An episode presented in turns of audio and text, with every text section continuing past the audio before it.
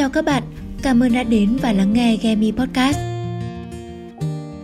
Bây giờ là tháng 2 và bạn nhìn đâu cũng thấy hoa hồng đỏ thơm ngào ngạt, tràn ngập sô-cô-la và bóng bay hình trái tim trên khắp đường phố và cả trên mạng xã hội nữa đúng không? Dù bạn có đang cô đơn, đang độc thân hay vừa chia tay một mối tình thì bạn cũng phải đối mặt với một thông điệp, đó là lễ tình nhân sắp đến rồi.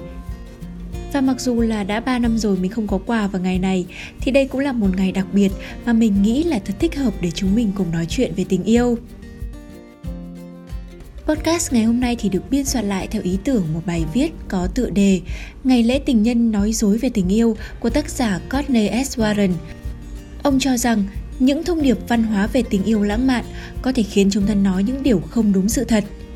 Trong một nghiên cứu năm 2020 về những người độc thân của Plenty of Fish thì 51% cảm thấy áp lực khi phải trở nên lãng mạn. 43% muốn có một mối quan hệ, 42% muốn hẹn hò và 41% cố gắng biến ngày 14 tháng 2 trở thành một ngày thật ý nghĩa.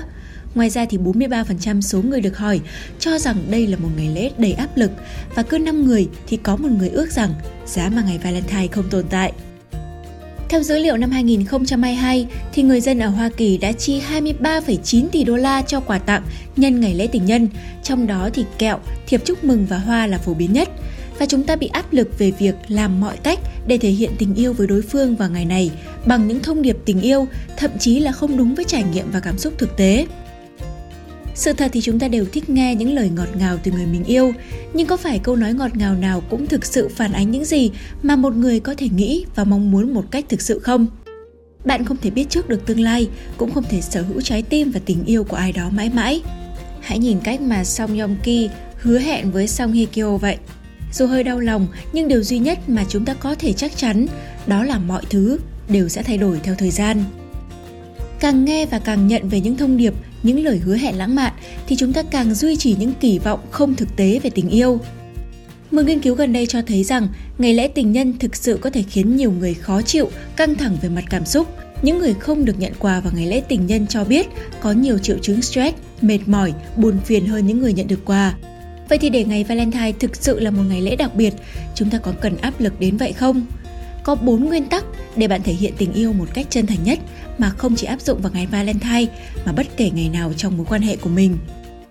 Thứ nhất, hãy tập trung vào cảm xúc của bạn ở thì hiện tại. Chúng ta luôn cho rằng những lời đường mật của đàn ông là dối trá đúng không?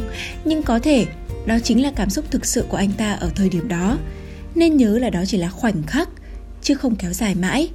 Chúng ta không thể biết trong tương lai cảm xúc dành cho đối phương của hiện tại có còn tồn tại hay không. Thế nên hãy cứ chia sẻ những gì mà bạn cảm nhận ở hiện tại thôi nhé.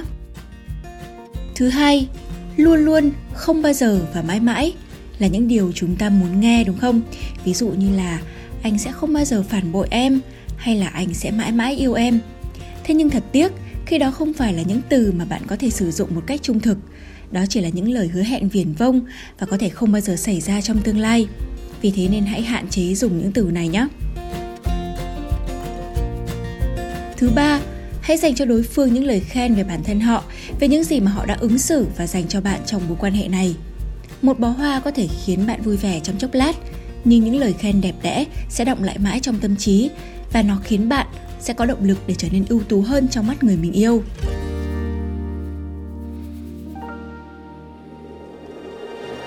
Thứ tư, nếu bạn muốn nói về tương lai, hãy tập trung vào những hy vọng và mục tiêu của bạn. Đừng hứa những điều bạn không thể biết sẽ là sự thật. Đừng cố gắng làm an lòng đối phương bằng cách vẽ lên những viễn cảnh quá lý tưởng trong tương lai. Bởi càng đặt nhiều kỳ vọng, đến khi mối quan hệ gặp biến cố sẽ khiến cho chúng ta rơi vào sự tuyệt vọng nặng nề.